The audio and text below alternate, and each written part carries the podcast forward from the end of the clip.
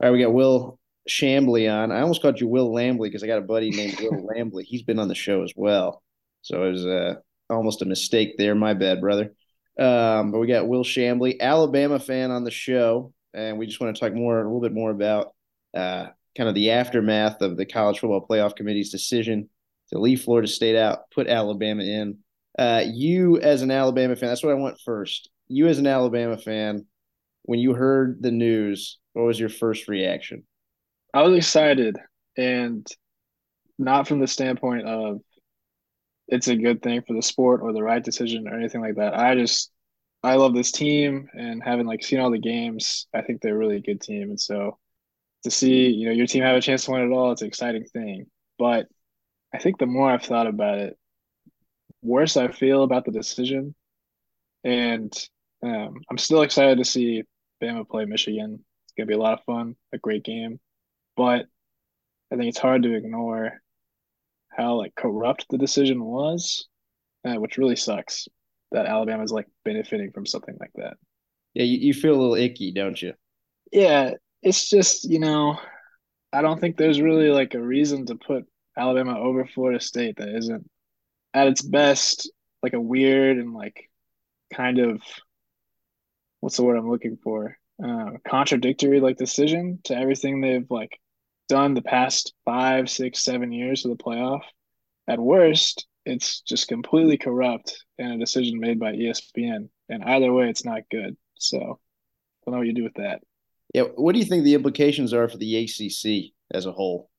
I just, if you're an ACC team, particularly Clemson or Florida State, teams that have made the playoff before, I don't know how you can look at the ACC and think this is a conference that can get me into the playoff and give me a chance to win national championships, which is that's the purpose of these programs uh, because you just seen Florida State, a team with like pedigree, a team that has been like historically very good. Uh, one of like the quote unquote, maybe not a blue blood, but like a very successful team in college football history. They just went 13 and 0 in your conference and still couldn't even make the playoff. So there's just not a path anymore if you're not in the Big Ten or the SEC to make the playoff consistently. And so we're going to see the ACC, I think, probably is not going to exist in the next two to three years, and we're going to see the like aggregation of these conferences into the Big Two or three with the Big Twelve as well. Yeah, future long term, do you see it shifting fully to a Big Two, or do you think you know like a, a Big Twelve will stay around, or is it going to just pretty much be SEC Big Ten here in like five years?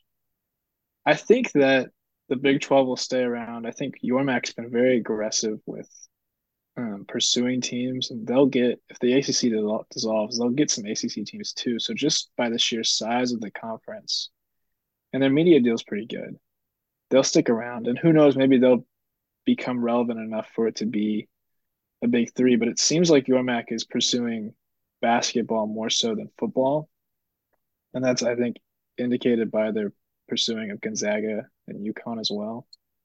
When it comes to football, the Big Ten and the SEC have such a stranglehold on the landscape of college football, and if they get Clemson and Florida State, it's hard to see that like not changing. What do you What do you think? Yeah, I don't know, man. Um, yeah, I didn't think about that. Uh, with the Big 12's decisions, like you're saying, Gonzaga, UConn, even like Arizona from the Pac-12, like those are those are basketball schools, really. Um, mm-hmm. And so, I mean, it is a smart pivot. If you're going to dominate one of the major sports, I know basketball is not the moneymaker compared to football, but um, yeah, I mean, if you want to just become the basketball conference, like the the Big East, you know, pretty much, yeah, be like the new Big East in that way.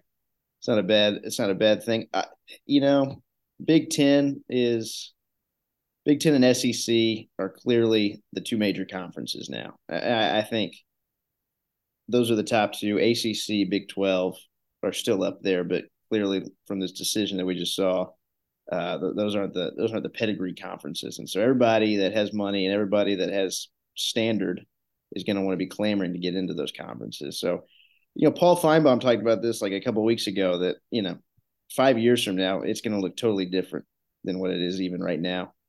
Landscape's changing, and before you know it, it's just going to be, you know, one mega conference but everybody's in their own little zones, and it's just going to be the same thing all of a sudden, where your teams out west are going to play each other, your teams in the southeast, but it's all under the Big Ten or SEC umbrella.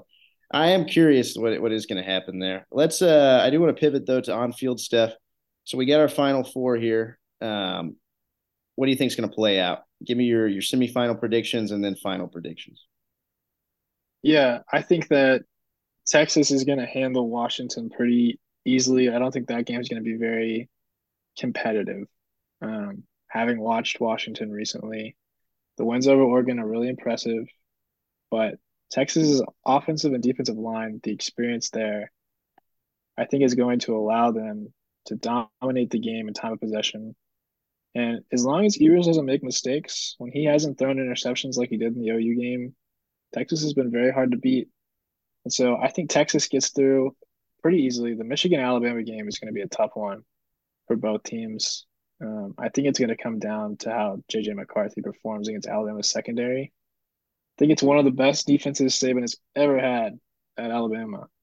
Um, and it's, I think, a little underrated uh, because this year they lost earlier. They lost in week two to Texas. Alabama's kind of been on the periphery of college football this season until lately. But it's a very good team. And if the secondary can stall JJ McCarthy, Michigan can have a bad passing day. I think they can make it low scoring, and Jalen Milroe can do just enough with his legs to get Alabama the points they need to win. So I'm giving I'm giving the win to Alabama, and then Alabama Texas rematch. I don't know. I, I think you have to give it to Texas just because they beat us in week two at home. So on a neutral site in Houston in their backyard, I don't see how it goes any differently. But I guess the hope is that Milroe is a, a better, more developed quarterback than he was in week two, which I think is true. But at the same time, there's still he's still inconsistent at times. There's still the cracks in his game. And I'll just be very interested to see how that rematch plays out. It'll be great for the television ratings. ESPN will love that. So, oh, yeah. dude has Texas all the way back. I respect it. Um, mm-hmm. What did what did Auburn do to be successful and almost win that game against Alabama? What what break that down for me?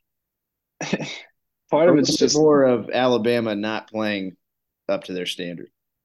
Well, part of it's just the Iron Bowl and yeah. Jordan Hare having this weird voodoo magic that it just seems whenever we go into Jordan Hare, we play poorly. And I don't even think we played that poorly. I, you know, on offense, we were getting we're getting first downs. Milroe had all the time in the world. I think part of it is our wide receivers can't quite get the separation needed, and Milroe is a little sh- trigger shy. He doesn't really pull triggers on throws that he can make. He has great arm talent, but I think he's he doesn't he just doesn't want to screw up. He doesn't want to throw the pick that ends the game. And so when the game was close going into the second half, you kind of saw him just start to scramble every time he had the ball, and our offense stalled because of that. I don't think Auburn really did anything that special that took Alabama into a dogfight, close game. Uh, there were some self-inflicted penalties, uh, which has been consistent over the last two or three years with Alabama's offensive line. Um, I, I really just think that Alabama doesn't have that elite playmaker on offense, and that can at times, and it has multiple times this year, gotten us into these games where we've been able to like claw our way out of it, but we don't have that guy that can kind of take over and get consistent offense for Bama. And so, a rivalry game, you're nervous. You need this win to stay relevant in the college football playoff. I think there's Milroe and the guys were nervous on offense, and we weren't able to really get consistent offense production. Led to a close game. Yeah, it's just weird, man. You know, almost should have lost to Auburn. Hate to be that guy, Will. Mm-hmm. Uh, so, well, for real quick, what was your that play, that last play where Milroe throws a touchdown into the corner? Take me through your feelings during that whole thing. Well, I watched it with my dad, and you know, we take uh, was it a sack right to get to fourth and thirty-one? Yeah, or maybe a penalty. So. But that penalty happens, and I watch my dad go through the five stages of grief in about 30 seconds before the play. First, he's at first he's like he's just angry, you know, he's just mad at Milroe for making the mistake, and then, you know, he's like, well, you know, college football, weird things can happen, you know, like who knows? And then, he he finally gets to the acceptance. I hear him say he just goes, "Well, it's just a game. We gave it our best shot." And then the play happens and goes in the end zone. We score, and I we both just looked at each other, and our mouths were just wide open. We were just like, "What just happened?" And I think it was a moment of disbelief before we started to celebrate because neither of us thought. I, I both of us had written off Alabama's season at that point. We were, this is what it is. Let's hope we get a win against Georgia and somehow we pulled it out. One of the one of the most incredible, honorable moments ever.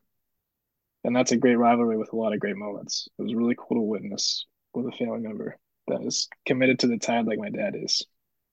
Yeah, that was awesome. You got you got one on them. You know, they had the the kick six. Now you have the mm-hmm. prayer and Jordan Hare. I've heard a few people calling it that. Yeah, and on the ten year anniversary too, which is wild. Poetic. You know, actually. I'll be honest with you. My playoff prediction is opposite you. So I got Michigan, Washington.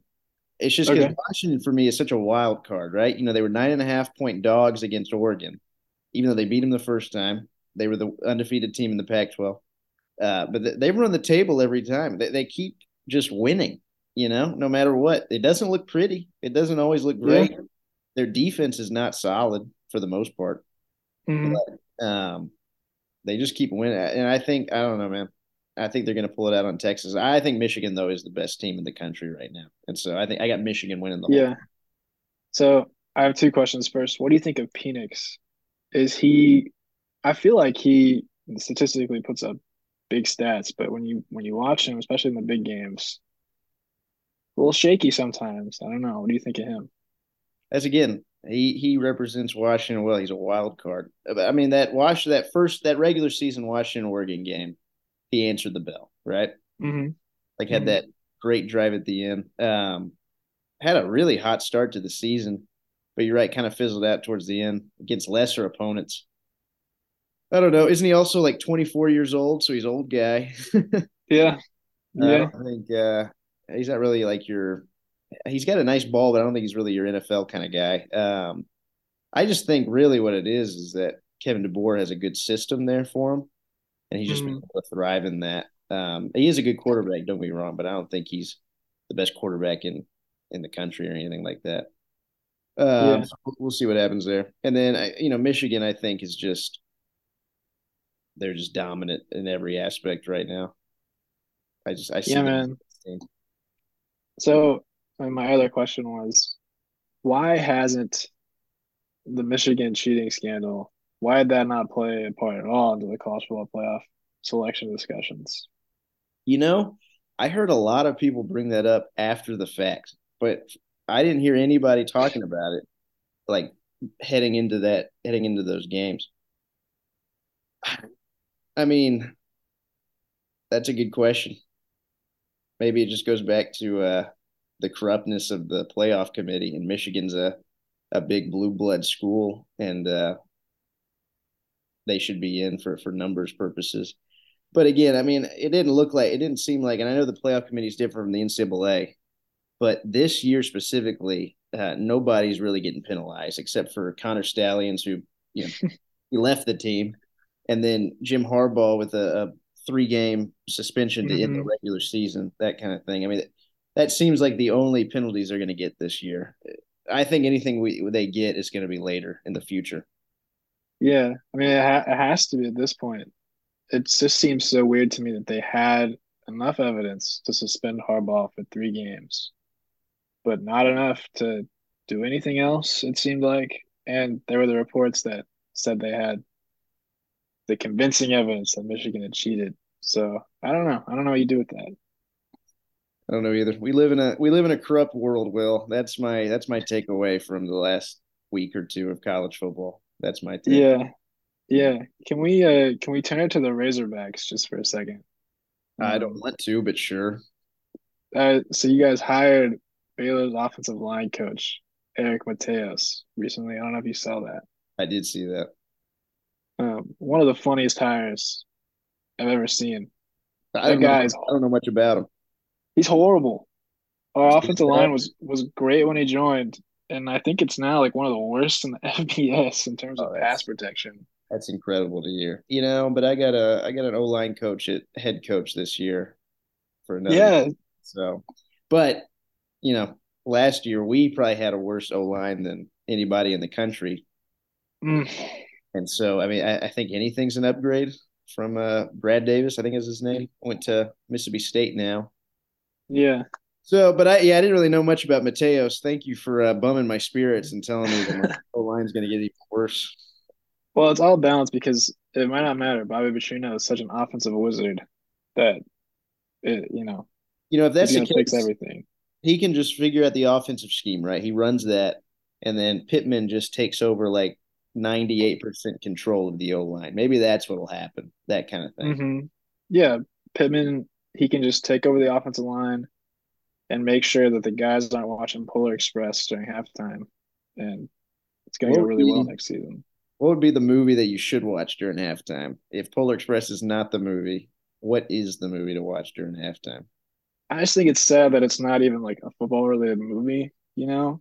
Like at least pick something that's on topic. Remember the Titans, Rudy? I don't know. Those are great choices. It would make sense. I just love how man, that's it's just a funny picture. He's literally two feet away from the screen too. He's just right up on there watching Polar the- yeah, that was a bad look. Tough season for the Hogs, man. We uh, but we look past it. We got Petrino back, so everything's gonna be fine now, man. That's how I view things. That's how I view the Razor. Yeah. And were you pro keeping Pittman or were you want him out of there? man, I was pro. I you know I, I didn't know who else you were gonna get in this cycle, that kind of thing, and so I'm okay with it. And they, I mean, I know you know there's a lot of controversy and a lot of baggage probably with Petrino coming back, but Mhm. I mean that's about as home run of a offensive hire for Arkansas as you can get right now. Yeah. I mean, Yeah. immediately everybody was deflated, and then they announced that Petrino's coming back as OC, and the spirits of the entire fan base just went back up immediately. No matter what, even if the Petrino hire doesn't work, it was fantastic PR for the Hogs. Yeah. Just to get the fan base back into it. Uh, Yurachek is a fantastic athletic director. Makes Yeah. moves, makes the right hires. It's been impressive to see him kind of fund this, uh, manage this this program, this department. I guess athletics is all. Yeah. And I think he's earned the right, like whatever decision he made about Pittman, just gotta trust him because I feel like he he knows what he's doing. I definitely think the buyout probably played a, a large role in whether or not they decided to keep him. Um, but Yurachek, he's a great athletic director. Arkansas, outside of football, really one of the best athletic programs in the nation, and he's a big reason for that with his hires. absolutely. But uh, yeah, we'll we'll see what happens. I um, what was I going to say? Oh yeah, I lost my train of thought. But you know, there were a couple people saying, "Oh well, if we have another bad season, they should hi- uh, fire Yurachek too." Like people are just idiots sometimes, man. What a bad take, you know. Yeah, yeah, horrible. But uh, well, hey, any uh, any final thoughts before I let you go? Um, no, I you know I was looking into tickets to the national championship game because I have belief that Bama's going to get there. You know what the lowest like the get in price to to just nosebleed tickets? Uh, I'm gonna say it's over five hundred dollars. It was over like a thousand dollars. What? That's insane. Which is I know, and I know it's like the first couple weeks, people are still pretty hyped. Close to the game, it'll probably be cheaper. But it's in Houston, and I guess that's just the Texas fans buying up all the tickets. But uh, that that made me sad because I, it was one of the first national championships that's been like pretty close uh, in a minute, and Bama has a chance to go, and no dice, can't pay a thousand dollars for that. you just go to the casino, have a really good night at the blackjack table, and you're going to Houston. That's all that you have to do. Yeah, that's a great thought. And you know what? Um, I'll just take the proceeds from this podcast, and that'll be my seed money for the for the casino. All right, so uh, you'll be going to the casino with zero dollars. Hopefully, you can make a profit out of that somehow. I'll find a way. Will, thanks for being on, man. I appreciate it. Thanks for having me, Heath. I really appreciate it.